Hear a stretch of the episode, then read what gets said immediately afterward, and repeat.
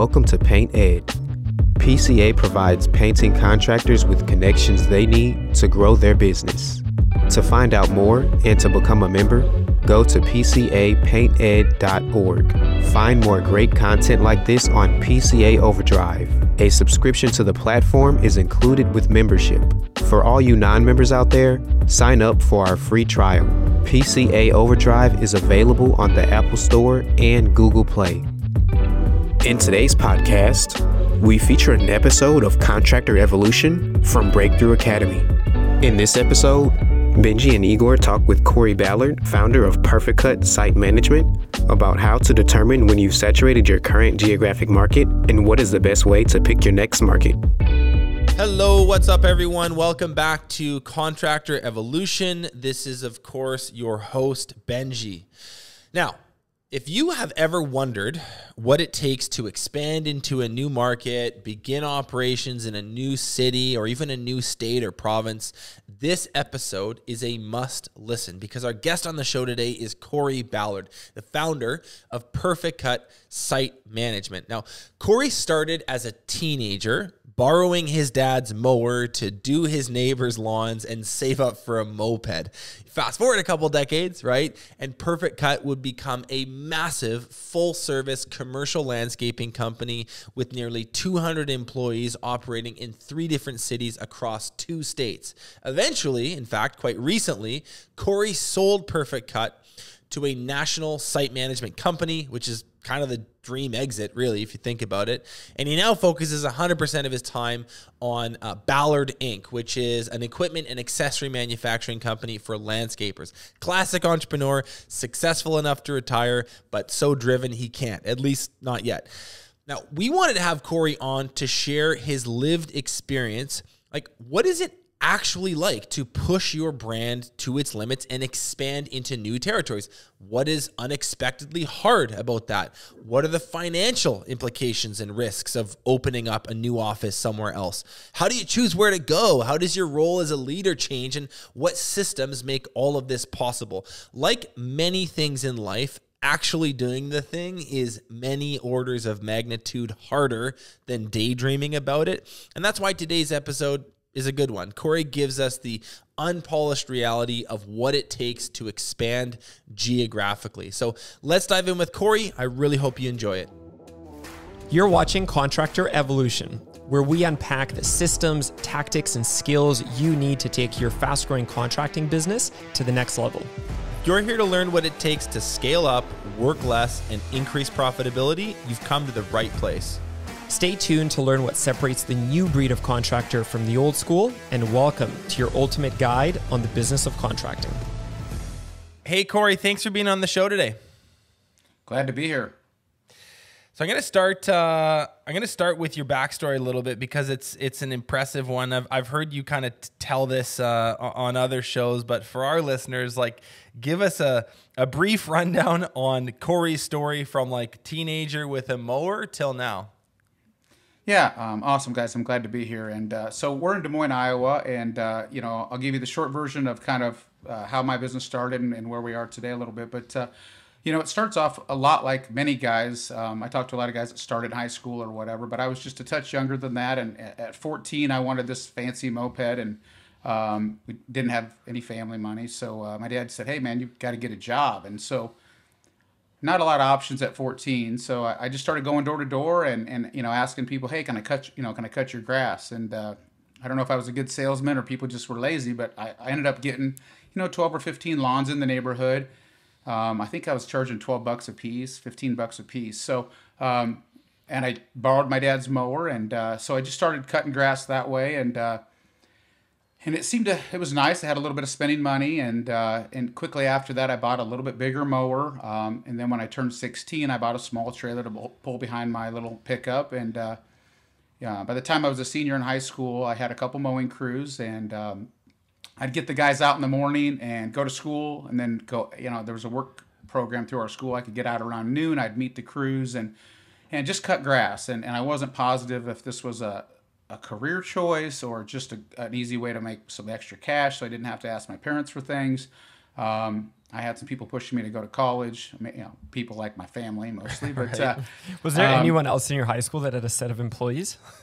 yeah. Well, the nice thing was at that age, I knew a lot of guys that either just graduated or I was using some high school guys as part time help. So the help was easy to get back then, and uh, so I was able to use some guys, and, and I had to drop out of some sports because you know you're cutting grass in the spring and in the fall, but. Uh, so yeah, I just I graduated high school. Um, I just started hustling and, and hired some really good people. Uh, again, when you're at that age, I had just a plethora of guys that wanted to work, guys and gals that, you know, 19, 20, 21 that wanted a summer job and weren't sure if they were going to college. So just started growing the company and, um, you know, our area was booming. They're building houses. Um, we knew enough people. So I started getting some commercial work and, you know, kind of fast forward through that, um, you know, within, you know, 10 years, you know, we had, you know, 75 employees and Right. um, really just grew it. Um, originally, it was just mowing, and then as customers would request, hey, we need some mulching and we need some other services. Like many contractors, um, I didn't say no to anything. Right. I just kept saying, oh, we can do, well, we can put a patio in. No clue how to do it. Or, um, you know, we can prune bushes, we can remulch, uh, we can fix your irrigation, and so it just it grew like that. And um, you know, uh, Perfect Cut. You know, I've been doing this a long time, but uh, you know, at our peak, um, we were just shy of 200 employees um, with three locations, and I know we'll get into that a little bit more down the road here, but uh, um, we're down a little bit now. I think at about 165 employees. Uh, we're a full-service site management company specializing in commercial work. Um, snow and ice management is our largest division, so we do a lot of uh, large commercial snow and ice management uh, for huge national companies that I can't probably say on a podcast, but the big the big ones, um, hospitals, data centers, um, a, a lot of uh, stuff where you order online and you get it the next day. Right. We take care of a lot of their facilities. Right. Um, and so uh, we do everything from lawn care, uh, landscape construction, um, mowing, irrigation, just the, the, the complete package. So um, Did- we've just got a great team of people, and uh, we've tried some things that have failed, and we've quit doing some of those, and we just continue to hone our business model to try to be the best company we can be. I, I'm excited to dive into this this sort of the the new markets you expanded into, but you never told us if you got that moped. I did. It's actually sitting in my office right now. I could show you a picture. Really? I'm in a different office, but um, yeah. So it, they were called YSRs. They were like the, they look like a little mini, um, what they call kind of like a crotch rocket, right? Like a Yeah. Ninja. And uh, nobody had one, and they were fourteen hundred dollars. And this was in 1991 or 92, which fourteen hundred dollars It's a lot. today today would be like six grand, Yeah. right? So my parents were like, "You can never afford that." But I saved all my money. I bought one, paid cash for it, and um, it was uh, it, it was nice to again have your own money and have you know and and not have to ask my parents for much. I And, was uh, I so was So it's like a 50cc cross crotch rocket. yeah, and I was yeah, worried- exactly. I was exactly, worried you yeah. lost sight of the goal and just reinvested in mowers and didn't get the original thing. I'm glad you got the glad you No, got I the- got I- I got the moped and Good. uh, and uh, yeah. So you just mentioned a second ago, um, at your height, just shy of 200 employees, three different locations. Uh, just for listeners, if if you don't know Perfect Cut Story, um, uh, the offices are in Des Moines, Iowa, Cedar Rapids, and then Omaha, Nebraska. Um, at what point in your journey, Corey, did you decide as an entrepreneur, hey, I want to be bigger than just this one neighborhood? I like that town over there. I think we should expand into it. You know, when did you have that uh, that epiphany, that realization that that was something that mattered to you? And then the second part of the question is like, why? Like, is it just about being bigger, or is there some other reasons that really motivated you to to do this? Yeah, that's a good question. Um, you know, I just, I think there was, a, for me anyways, uh, getting kind of vulnerable. There was just a lot of people that doubted me, um, including some family members, and some people made fun of me. Um, I had a school teacher tell me, "If Corey, if you don't pay attention, you're going to be mowing yards your whole life." So I carried that with me, and, and so I felt like I always had something to prove. I don't know if anybody was keeping my score, but I certainly was. So I always wanted to be big. And, you know, I remember at one point somebody said, Hey, would you rather do 10 million, you know, at 20% margin or 5 million at, you know, at, at- I'm sorry, five, you know, 5 million at 20% margin or 10 million at 10%. You know, you're going to make the same net, Corey. And I said, well, I want to do 10. I mean, I just always wanted to be bigger. Yeah. Um, I think that's a little bit of ego, pride, um, and so I always wanted to have a big company. Um, maybe for the wrong reasons back then, and then as we grew, I realized how much I loved, you know, providing opportunity and great jobs for people and watching people uh, get careers. And you know, just recently a guy came to me and said, "Man, I just bought my first new house," and he gave me a hug, and I'm like, "Man, that's where it's at." Mm-hmm. So those types of things ended up being a lot more important to me down the road. Um, so you know, I wasn't in the beginning. I didn't have any dream of, "Hey, we'll open other offices." Like with the timeline, um, but I did bring on a partner at, at one point who just worked for me, and then I gave him some phantom stock, and then originally or eventually he bought in, and and uh, him and I would just sit around and we had all these pipe dreams, like someday we're gonna have you know five branches or three branches, and we're gonna be the biggest in Iowa, and and people would make fun of us, and like that's not even realistic, um, and so we didn't have a master plan, but what we did have is an incredible work ethic, and um, I just knew we could outwork everybody and, mm. and that's what we did. Uh, we had junk equipment, um, but we had a really good knack at getting work. We knew a lot of people. We hustled.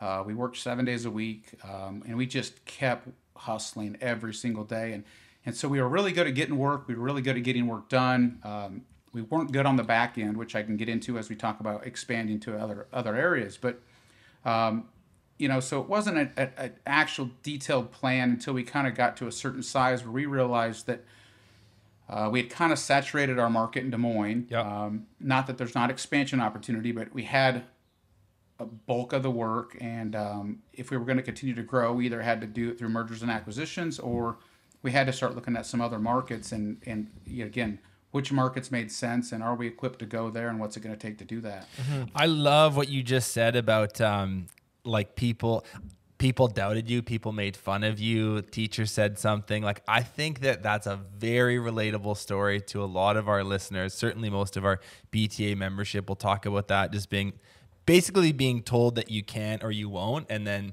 that being this crazy fuel to a fire for 20 or 30 years. Like it's it's bizarre how much those how much like people saying I don't think you can do this uh, gets your ass in gear. It's just crazy. Yeah. Well, yeah. I mean, I'm still telling the story from what the teacher told me in 1993, so it must have it must have set in, and I was I was just so set on proving people wrong. Yeah. And again, I don't know if they were keeping track.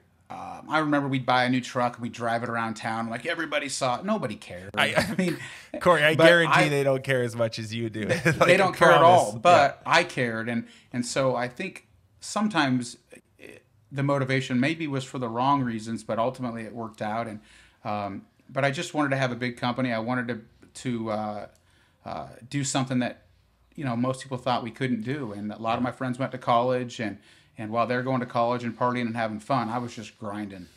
Yeah. Mm-hmm. I've got a quick question, Corey. Uh, just on that on that path through growth, when when you guys started to entertain this idea for the first time of opening into new markets, you were saying you were looking at at, at your city and, and where you're at, and you're like it was just getting harder to grow. Um, you know, if you needed, if you were going to keep growing, there would be through mergers and acquisitions. Um, I think a lot of people can kind of relate to that. There's a big question, which is like, when am I tapped out in my my geographic zone? Um, what were you guys seeing in either data or feeling that that had you think like, okay, this it's going to be more difficult to grow here than it is if we expand to a totally different city and and grow that way?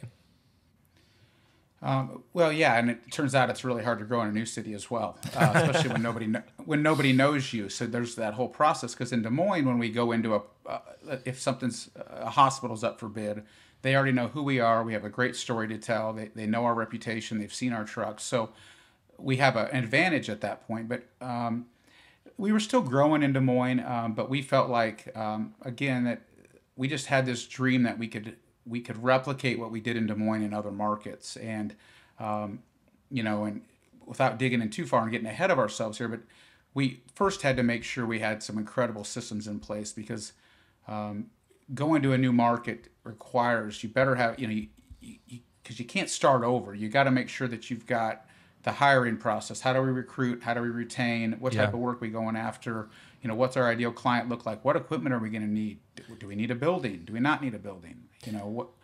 What and and then also, do we have the finances to not make money for how long? Mm-hmm. I don't think people quite understand that. Like, can we sustain losing money in Omaha for two years before we get some traction? Right. Totally. Yeah. Right. So we had to make sure that we were financially okay with um, how much can we invest in Yeah. And what does our timeline look like and and how long before we get that branch profitable and if it's not profitable in 24 36 months do we shut it down Yeah. do we re- regroup what do we do And, and despite those, those challenges, which which you know we're going to get into, and I know there's many of it, you guys still clearly felt that that was the better path to scale than was to try to keep growing in Des Moines, though, right? Right, and we continued to to grow in Des Moines. We just felt like um, we had opportunities in these other markets that made sense for us, um, and so uh, it was just kind of a dream of ours to have more than one location.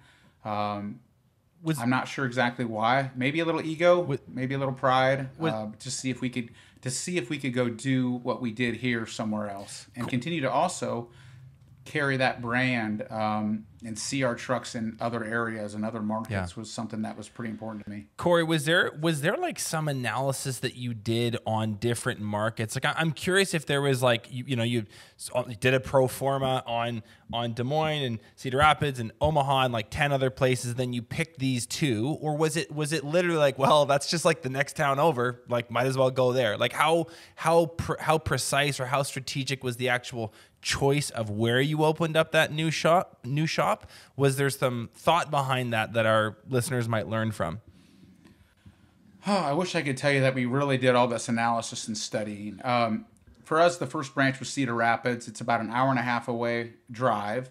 So we felt like um, that one made sense. We felt like it was close enough that we could still get there, we could manage. Um, one of the other things that for us in the ma- in the maintenance business is we had a lot of clients in Des Moines with facilities in Cedar Rapids. So we felt like we could parlay uh, some of our client relations. So, you know, let's say we take care of the UPS locations in Des Moines. We reach out to the manager. He says, Oh, I've got four locations in Cedar Rapids. I'd love for you guys to take care Right. of those as well. So we started looking a little bit at our clients and do they have, you know, do we have a strategic advantage to possibly get over there and at least start with some accounts. We don't go over there with zero. So, you know, and, and so a lot of the larger companies in our state, anyways, if they're in Des Moines, they're likely in, in Cedar Rapids as well. So we thought that that made sense.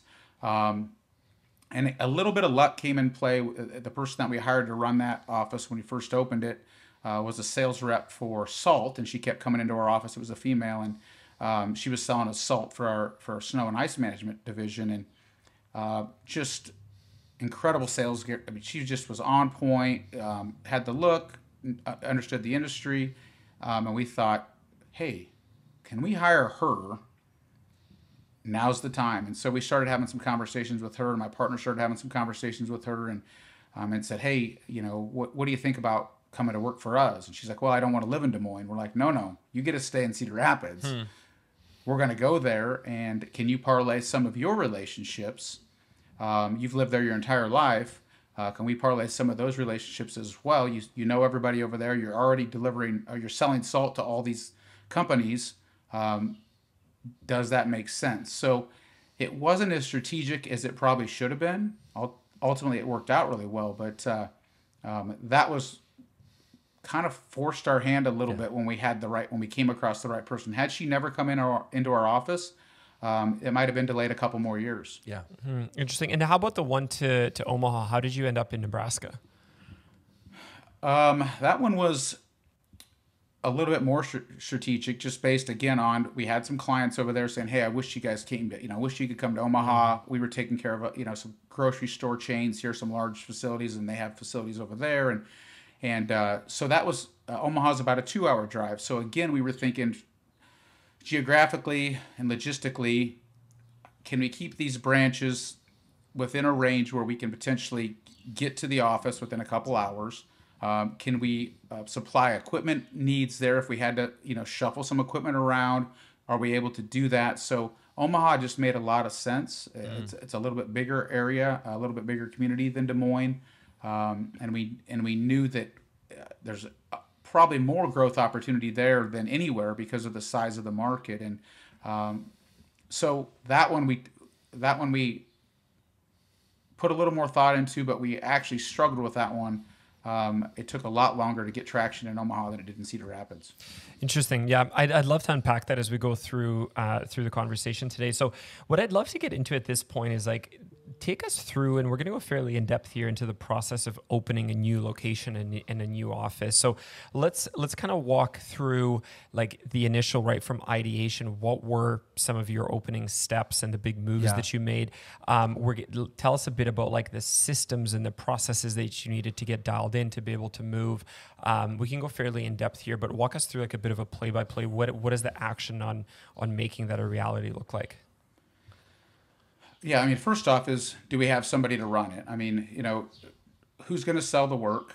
Um, and once we sell the work, again, how do we get somebody to, to run it? Uh, some guys or gals to do the actual work. So you can go over there and sell accounts, um, but someone's got to do the work. So uh, we started with, you know, looking at okay, do we buy a building? Uh, can we lease something uh, short term to, to kind of make sure that this market's going to work for us? Uh, what does our business model look like over there? Is it the same as Des Moines? Because it ultimately turned out to be not the same as Des Moines. We offer more services in our Des Moines headquarters than we do in our other branches. We said, okay, so what services do we offer or want to offer? what ideal clients would we like to have? Um, and then we started making lists, and I still tell guys to this day to do this, but we said, you know, let's make a list of the top 25 or top 50 clients in a perfect world that we could have over there in Cedar. Let's start with just Cedar Rapids. And um, do we feel like we have an opportunity to get any of those clients? Um, do we know anybody that knows anybody that makes the decisions at those at those clients? Um, are there clients we have in Des Moines that have facilities in that area as well? So can we try to at least get our foot in there as well? Um, so we really had to walk through the process of okay, then how are we going to manage payroll, equipment needs? Can we run all that from our Des Moines office?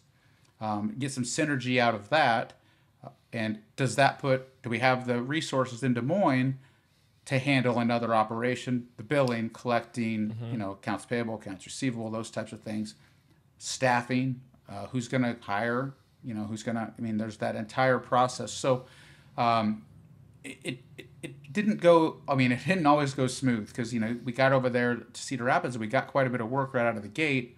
Uh, now we have no employees, right? right? And uh, so then you got to get people, and, and we got pretty lucky. We, we, we found some guys over there, we, and they had a small company. So what we did in that situation is we bought their company out, really small company, but um, didn't really care about their equipment. They only had a handful of accounts. but more importantly, the two guys jumped on with us, and then right out of the gate, that's all we needed was two guys and then a couple helpers. I mean, we just had a dozen accounts, you know, so we didn't need a huge team. But um, so yeah, I mean, I hope that makes sense. And, It and does. you know, we were able to send some equipment over there. What equipment needs do we have? Again, what what services do we offer? And and you know, again, what clients do we need? And how are we going to price it? Um, do we have to be low price to get some work? Um, and and you you kind of got to play that out too because when you go into a new market, they've never heard of you, and you certainly can't be the highest cut. I mean, so if you're the highest price and they've never heard of you, that's a tough one. Mm-hmm. So Yeah. we ended up taking some work on, and I think our listeners probably would understand this. We took some work on that we probably typically wouldn't take on just mm. because we we had to get some revenue. Mm-hmm. How Like long we- did you do that kind of thing for? Uh, the first couple years, we were we were doing work that we typically wouldn't do. Um, smaller commercial jobs, you know, hotels, gas stations, strip malls, which in Des Moines we were not interested in, but over there, um, we needed revenue. I didn't Yeah. care what we did. We just we we got we got to get the gotta get going. moving, We yeah, got to get our name out. We got to get some people seeing some blue trucks. All of our trucks are branded.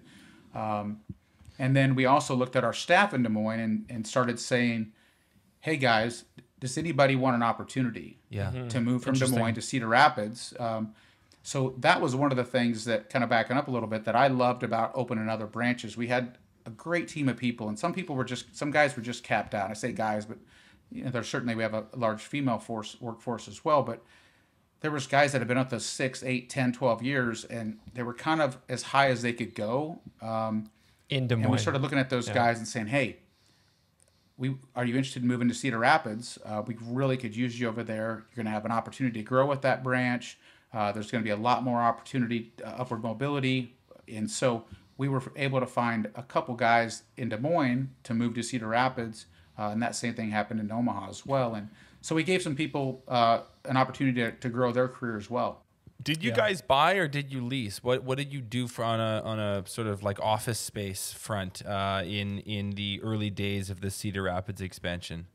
We just leased um, a nice uh, office warehouse space, um, and we leased for I think six years maybe until we found a location that made a lot of sense. We kind of we outgrew the location we were in, but uh, we wanted to make sure that we we still were a little unsure. You know, what's how much revenue do we need to do before we really go buy a location? You know, buy our own facility. How much space do we need? We certainly didn't want to buy something, um, and then two years down the road, be like, man.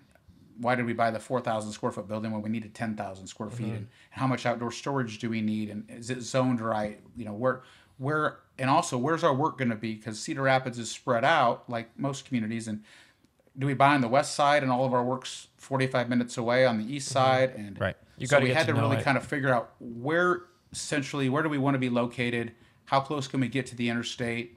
Um, and does, you know, where would make sense if we could, again, if we could put a dot on a map, where would we be to be centrally located? Yeah, totally. I got a specific question here for Corey, for you, Corey. Um, would- during that, I guess either expansion, um, what kind of business functions did you keep centralized in the company? So from like the head office, if you will, versus what did you do in those specific cities? Like you talked a bit about like payroll and certain administrative functions. Like what what are the the main business functions that you had operating centrally, even when you were scaled out to the other two cities?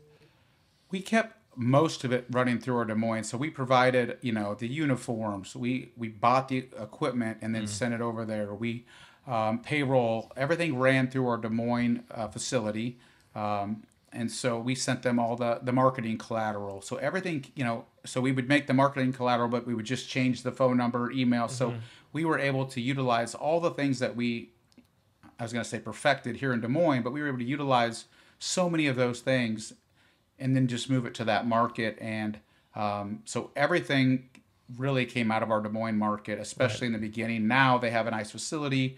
Uh, the branch manager over there, you know, gets his own uniforms, and they do quite a few things internally. But um, we made this selection on what you know materials we needed, what equipment we needed, what trucks are get, being sent over there. Um, the hiring practice, you know, we would set up the interviews, but yet we'd set them up here, yet they'd interview over there. So uh, Gotcha. most of it came through our headquarters here. Um, we didn't have a nice office really. You couldn't really interview people, and so that was always one thing too. Like, come to our you know little Yeah. shop here, um, and so there were some challenges there for sure. Gotcha. Um, when it comes to like business systems, structures, processes, what were the most important things to have dialed in uh, before you started that expansion? Especially when you kind of look at it retrospectively now. Like, what if you were giving advice to someone thinking about this? What would you say? Like, where you're like, hey man, like make sure you've got these things dialed before you start to geographically. I'll add something to that too because I, I think I think my perspective or observation on this is most people are way overzealous or way they do this way too soon. They think they're ready years, maybe a decade before they actually are. So either you did this right or you did it wrong and you can tell us what not to do, but Igor asks a really good question. What what did you have to, what needs to be dialed in to do this well? Well, everything needs to be dialed in, but you're going to learn a little bit. Um, you know, we had our pricing structure, we call it our pricing matrix, so we knew exactly what we needed to be priced. So our pricing structure was really important, but what we found out was um, that our sales rep over there was saying, hey, um, the Des Moines pricing structure is not the same in Cedar Rapids. Um, we're we're we're 25% higher than everybody over here. You know, it's it, you know this is a, a blue collar town. It's very industrial. Um, we can't get any work, so we had to really take a good look back and say, okay, is our pricing matrix in Des Moines not the same? So we had you know we have a uh, you put an account in square footage i mean it spits out. Here's exactly how we we've really done a lot of work on exactly what do we know uh, where everything needs to be priced to meet our margins um, that we our desired margins. So um, we had to quickly adjust that once we realized that hey we're putting out 40 commercial bids we're getting zero. And she kept saying we're just not priced right. Um, and so we had to adjust our pricing you know the labor pool was a little bit different over there again um, they were paying more even though the pricing was less uh, they were paying more over there in that in that market um, we have a uh, in Des Moines we have a, a large Hispanic workforce. Um, they don't they didn't have that over there, so that was a change for us as well. So we thought we would get all these guys, um, and and we only hire legal guys. We e-verify and and do all the right things, drug test, lift test, all those things. But we quickly found out that what some of the things that we had mastered in Des Moines were just even an hour and a half away, quite a bit different. Interesting. Um, so when it comes to the company's internal systems, like the processes, the systems you got going on, um, what did you find were the really important ones to dial in before you hit that expansion button? And a different way to say it is like when you know if you were giving this advice to to, to another entrepreneur who's who's considering expanding geographically, what kind of things would you tell them? Like, hey man, make sure you've got this pretty figured out before you hit that go button. Sure. I mean, obviously, uh, you know, pricing is important. Uh, understanding your business model and what clients that that you want, and and you know where I, I think I was going a little bit before is just, um, you know, making sure we can tell our story. One of the things that we value so much at Perfect Cut is we t- if we can't meet with the client and tell our story, um, if you're just looking for a price, we're probably not your contractor because we're not going to be low. Uh, so telling our story is super important to us, and especially in a market where they have no idea who we are. So, but we always ask for a client meeting. Um, if they're going to throw us in a spreadsheet and just pick the low bid, we decline. If we can't meet with the client and talk to them about our history, our passion, our core values, um, the expertise we have on our staff, um, show them you know photos of jobs we've done, give them some clients uh, referrals, and show them some of that top you know Fortune 500 companies we take care of. So we have to tell our story. Um, as far as the internal systems, you know, yeah, you've got to have, and, and luckily for us, we did a lot of uh, video training on, I mean, everything down to here's how to start a lawnmower, here's how to load a mower. Um, you know, if you're in the mowing business, here's how to properly plant a tree. Here's the proper staking. Here's mm-hmm. the height that needs to be at. So we did a lot of those things um, in advance um, and created some videos. We hired a third party company and created a lot of these videos, um, you know, anywhere from five to 10 minute videos um, including our snow and ice management, showing how to do everything that mm-hmm. some people say, well, that's just common sense. Well, that's just not true. Uh, we have to show them how how we do things. And and I think one of the things that some guys get in trouble with is they say, well, I'll just hire experienced guys yeah. mm. and gals. Well, we've found for us that we've been much more successful hiring people with no experience um, mm-hmm. and showing them how we do things because a lot of those guys would bring bad habits in, and they'd say, "Well, we, did, you know, over at Joe's Lawn Care, that's how we did it." Well, Joe's not in business anymore, right? So this is how we do it, and this is how we expect to do things, and this is why we do it, and and not only how we do it, but we always really worked really hard on explaining the why. People want to tell you how to do things. We want to tell you why we do it, so it's the property looks better, you're safer, the equipment lasts longer, the, you know, the client perspective, and yeah. so we just had a lot of things internally, including a lot of collateral, you know, company handbooks, safety handbooks, um, videos. Um, so we had to do a lot of things that I think people skip when they do. They decide to open up a branch. They get a little excited and they're like, "Hey, I, I got some work in the next city over. I'm going to open up a branch." Um, it's tough. You've got to have all those back end systems in place and it took us 20 years to get those systems in place and cost a lot of money. We have a, you know a full-time safety director, we had a full-time training director, and she would go out and meet with the crews and video proper ways to do things and the wrong way to do things. And so we could show people how we expect things to be yeah. done, and then we would also sell that to the client yeah. and explain to them what our safety culture is. What is our you know what is our training you know procedures? What type of equipment we use and why, um, you know, and how we go about um, everything from A to B on your account, that we're a solution driven company um, and we want to make your life easier. So, again, we have to sell our company, and um, luckily we had a lot of those systems in place. Um, and there certainly were things that came up, though, that we had, when you open up a branch, you kind of forget. There's just little things that, that you kind of take for granted that you have at your headquarters that all of a sudden yeah. maybe you don't have there. Yeah. What what kind of financial implications would an entrepreneur need to be prepared for? Like you you kind of alluded to this earlier but should people be you know mentally ready and financially ready to operate at a loss for a while are there other unexpected things when it comes to bank accounts budgets just overall financial tracking that are really difficult about geographic expansion Yeah, uh, you know, we keep on on our P and L. We you know each branch has a separate P and it's the overall company P and L, and also by service. And um, we were prepared um, each time to lose money. Um, and now, if we didn't lose money, that was great, but we had to be mentally prepared. Okay, so if can we, you know, what would it take? What's the first year going to look like? What's our break even point? You know, so how much top line revenue do we need to have? You know, what's it going to look like? You know, how many years are we going to tough this out? Um, luckily, Cedar Rapids went really well, and, and I think we were profitable probably two years in. Um, I think they held their own even the first year. We got pretty lucky, and we got some nice accounts, and uh, um, it wasn't a huge profit center, but at least it just it carried itself. Um, so yeah, you, you know, if you're already financially strapped in your headquarters or wherever you're at, uh, it's just going to add stress. You're going to make poor business decisions. Um, you're not going to be able to allocate the people. You're not going to allocate the right equipment.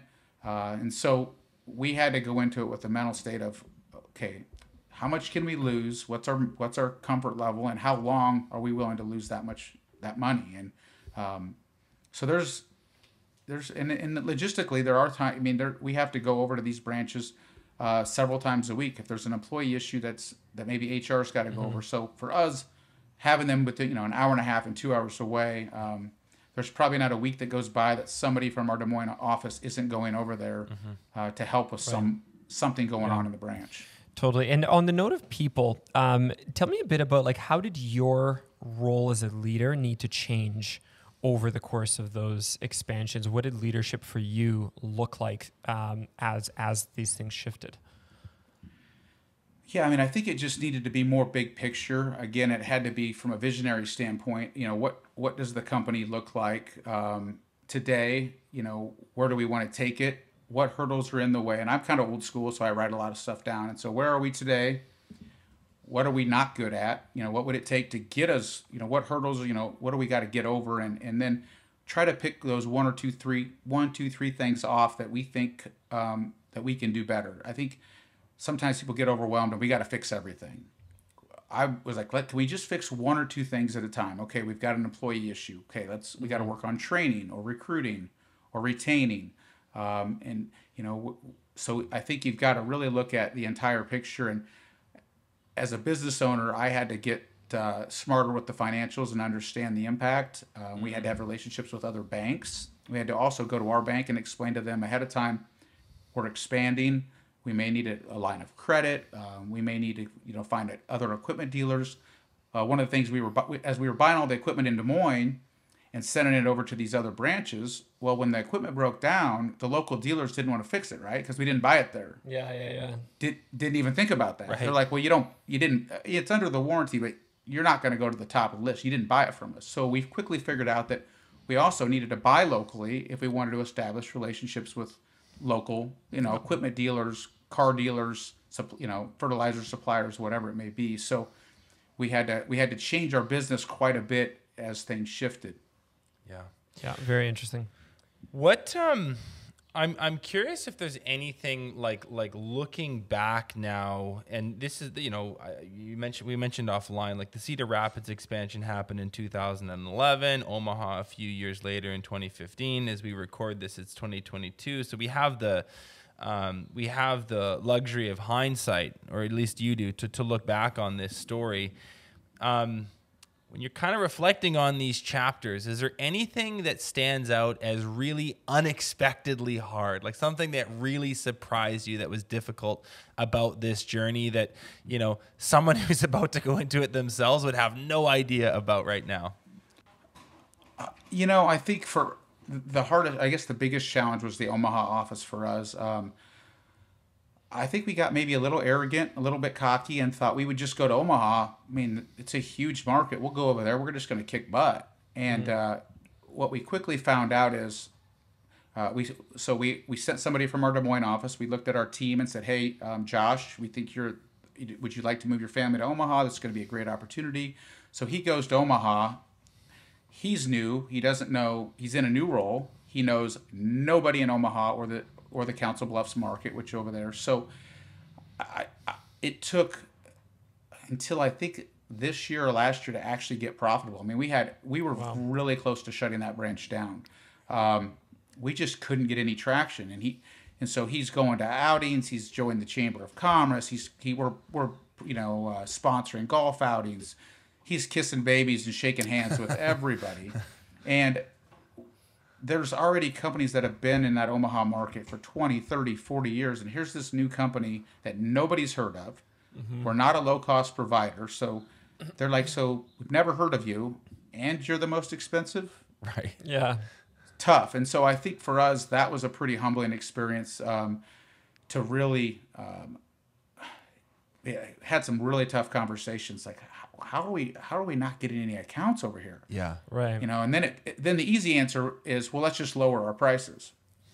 And then it's like, okay, so we're going to have a non-profitable branch and have the wrong clients or can we how much longer can we tough this out and keep doing what we're doing, believe in our system, stay with our culture, stay with our core values and continue to tell our story and then it just we got one account, two accounts and then it just started to get that little bit of a snowball effect. And uh, you know, today um, that Omaha branch is thriving and, and, probably would be bigger than our Cedar Rapids branch.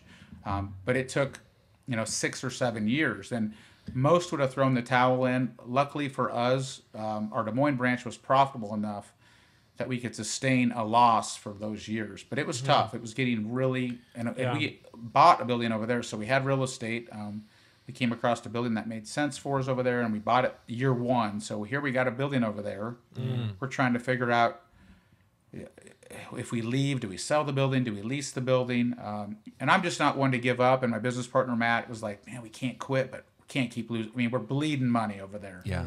Um, and so we started sending people from our des moines office over there to try to get more accounts as well. So we're kind of we kind of had this just attack. Let's just go attack Omaha and let's just see if we put a couple hundred bids out, can we get 20 accounts? Yeah. And, and we were getting nothing back. It was it was tough. Yeah, that's that's that's really really interesting. So six to seven years, I guess they were prepared to to fund that yeah. essentially. Uh, to, oh, we weren't really prepared. To, not, prepared, not prepared, but did, but yeah. did, but did. Um, I, and I just want to kind of uh, what one interesting thing I'm taking away from what Corey said there is like, yeah, I mean, in this situation, you'd really have to kind of check your ego and like who you know you're good yeah in the market that you are but the thing is you're expanding and now you're in someone else's domain mm-hmm. right yeah. where you, and you're essentially trying to go eat their bread yeah. Right. And they've been there for, as he said, like 20 to 30 years. Like the, these, these buildings are clearly getting serviced. They have been getting serviced and, and it's been by somebody else. And you need to go in there as the guy that nobody knows about and take those Steal contracts essentially. Share, essentially. Yeah. yeah. yeah. Well, and one other thing our competitors were using against us, which we also do in the Des Moines market, our competitors were saying, hey, by the way, they're not even local. You know, they're out of Des Moines, Iowa. You know, and so and that happens here in Des Moines when, when some national companies move in and they bid against us. We say, hey, by the way, they're out of Michigan. Um, and so they're like, oh, I thought they were local. And so we use that to our advantage when we're sure, trying to yeah. sell key clients. And our competitors in Omaha were doing the same exact thing. So uh, it took Josh, our, our branch manager over there, a while to say, hey, no, no, we've got a facility here. I live here. I've got a staff. Yeah. Um, but our competitors were saying, they're not even local and they're not going to have the resources to take care of you long term you know they're brand new, uh, and so we had kind of forgot how much uh, leverage we had in Des Moines, and it just that did not transfer over to a new market at all. They've yeah. never heard of us. Yeah, yeah. Um, Corey, I'm gonna I'm gonna bring this home with with with uh, one or two final questions here. You know, you are a super experienced entrepreneur. Um, just kind of reflecting on what you've told us so far, like literally a, a young young teenager with a mower, all the way up to 200 locations, or sorry, 200 employees, three locations. Um, you know, you, you've successfully sort of gotten out of that business, exited it. Um, you now have Ballard Inc., which is which you know you, you're designing and manufacturing really interesting sort of gear and equipment and, and accessories for landscaping businesses. Um, you've done it all. Is there any like wisdom, advice that you know now that you wish you knew then about business, leadership, entrepreneurship in general? Oh, good question. I don't think that one was on the list. No, I, I just throw it. I just threw it out there. Um, you know, one of the things. I mean, it's a tough one. I, you know, I one of the things I've done really, really well is I've always just surrounded myself with really, really good people, um, and you and you have to hire great people. You've got to pay them well. You've got to empower them. Um, I think a lot of business owners' ego gets in the way, and they want to wear all the hats, right? And and and for me, I just I knew when we were struggling. I, I got some really good mentors around me.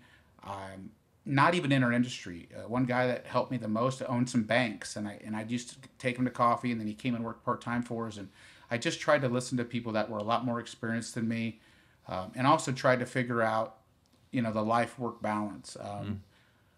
I didn't do a very good job of that. You know, through my 30s, I was working seven days a week, 80, 90 hours. Um, wow. I, I, got a divorce. Just being honest, like I, I just wasn't. All I cared about was the, success of the company, and I just was so laser focused on you know making sure that we win. Right. I just I, I wanted to win so bad that um, you know I, I don't think I took care of of some of the things I should have and I'm never content. And I think you know you should try to enjoy the ride as you're going and be, you know, excited and and also pat yourself on the back, pat your team on the back, mm. and say, mm. hey man, we're, we're we're kicking butt, we're right on track, and I don't think I was ever. I'm always like more, more, more. We got to get more accounts. We got to grow more. Um, and so as I look back, I didn't really enjoy the ride like I should have. Um, and I didn't. I didn't I wasn't grateful for where we were because I was always trying to get to that next. That I need that next account. I want to buy that next truck. We got to get a bigger building. What's the next business idea? And uh, you know, so I think it just uh, you know just surround yourself with incredible people. Listen, um, I, I tell guys all the time like you should be having coffee with one with somebody every week. Just pick yeah. somebody and just talk mm-hmm. to them. Talk yeah. about their business. What's working in their business? What's not working in their business? Totally different industry doesn't matter, but I, I try to get with people all the time, take guys to lunch, coffee, and man, that's, you just learn so much from people. What's working, what's not working. Um, so I don't know if that answers your question. Totally, those yeah, are some no, awesome, awesome thoughts. It's, yeah, it's it's it's a it's a beautiful uh, answer, especially the enjoy the ride bit.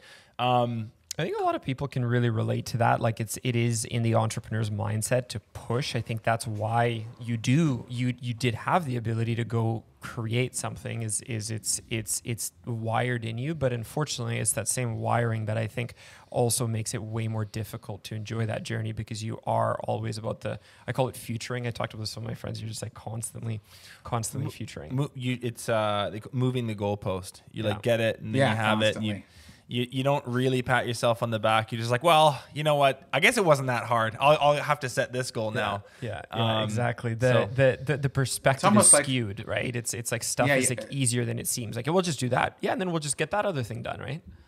It's almost like I liked chaos. Like when things were going really, really well, I thought, well, we should do something better. Yeah, shake more. something up a little bit, yeah. yeah, we got to shake it up. Like I don't, things are going really good. We should probably grow instead of just maybe saying, you know what, guys, we're going to have a good year. Let's get some systems in place, and then next year we'll hit the gas pedal again. Being comfortable, having a good year, having a smooth things running smooth didn't feel comfortable for me. Yeah, I kind of thrive in the chaos, and it was like, "What fires do you need me to put out today?" And everyone would be like, "Corey, we don't need your help today." Yeah. I'm like, "Oh, there's got to be something I can help with," and they're like, "Just go to your office, man. We're good." yeah. And I'm like, and I, I'm like, I, then I got to start something else because I need it. I, I got to put out fires. Yeah, yeah, interesting. Um, Corey, this is a really insightful conversation, man. Uh, so cool. It's it's really fantastic to hear about your your journey as a whole, and specifically this expansion piece. Again, it's it's something that so many people have um, have thought about or are actively thinking about, but it's it's neat to hear how complex of an endeavor it is from you. And and I think the the overarching takeaway for listeners at this point is like if, if it is something that you're going to actively entertain, you've got to have your stuff pretty dialed. And even when you do, you got to be be prepared for a ride. So, um, really cool thoughts, um, Corey. Thank you so much for being on. If people want to follow you, to get in touch with you, to know a bit more about what you're up to, uh, where can they find you online? Yeah, so uh, on the Perfect Cut side, uh, it's just perfectcut.com uh, on Facebook or Instagram. Um, you know, I don't. Uh, we didn't mention this, but we sold that company in October. But I'm still involved, and Perfect Cut's owned by a national company now, which is a great organization, and, and we hope to watch them continue to expand it. And and we're still involved with that. And then on the Ballard side, if anyone's interested to see that, it's just ballard-inc.com. Uh, on Instagram, it's just Ballard Products. Facebook, Ballard Products. If you type it in, we should come right to the top, hopefully. Uh, and uh, so that that's where I spend a majority of my time now. But uh, um, if you Google us, Perfect Cut or Ballard, you should be able to find us pretty easy, and you can see some of the stuff we have going on and, and how we feature our employees. Like on the Perfect Cut side, something really cool is if you go to our website, you'll see that we spend a lot of time um, featuring our employees instead of just everybody wants to show job site pictures. We want to talk about our people and how great they are. Awesome, and we, we we've checked out those sites. Lots of lots of great content from from Corey on them. So Corey, thanks again for for joining us on. It's been a fantastic conversation. Thank you. Yeah, thanks for having me, guys. Thanks so much for watching this episode of Contractor Evolution. If you've already subscribed to our channel, consider sharing this episode with another contractor who you think needs to hear it. Paint Ed podcasts are produced by the Painting Contractors Association and is made possible by members and industry partners. To find out more about upcoming education opportunities or for more information about joining PCA, visit pcapainted.org.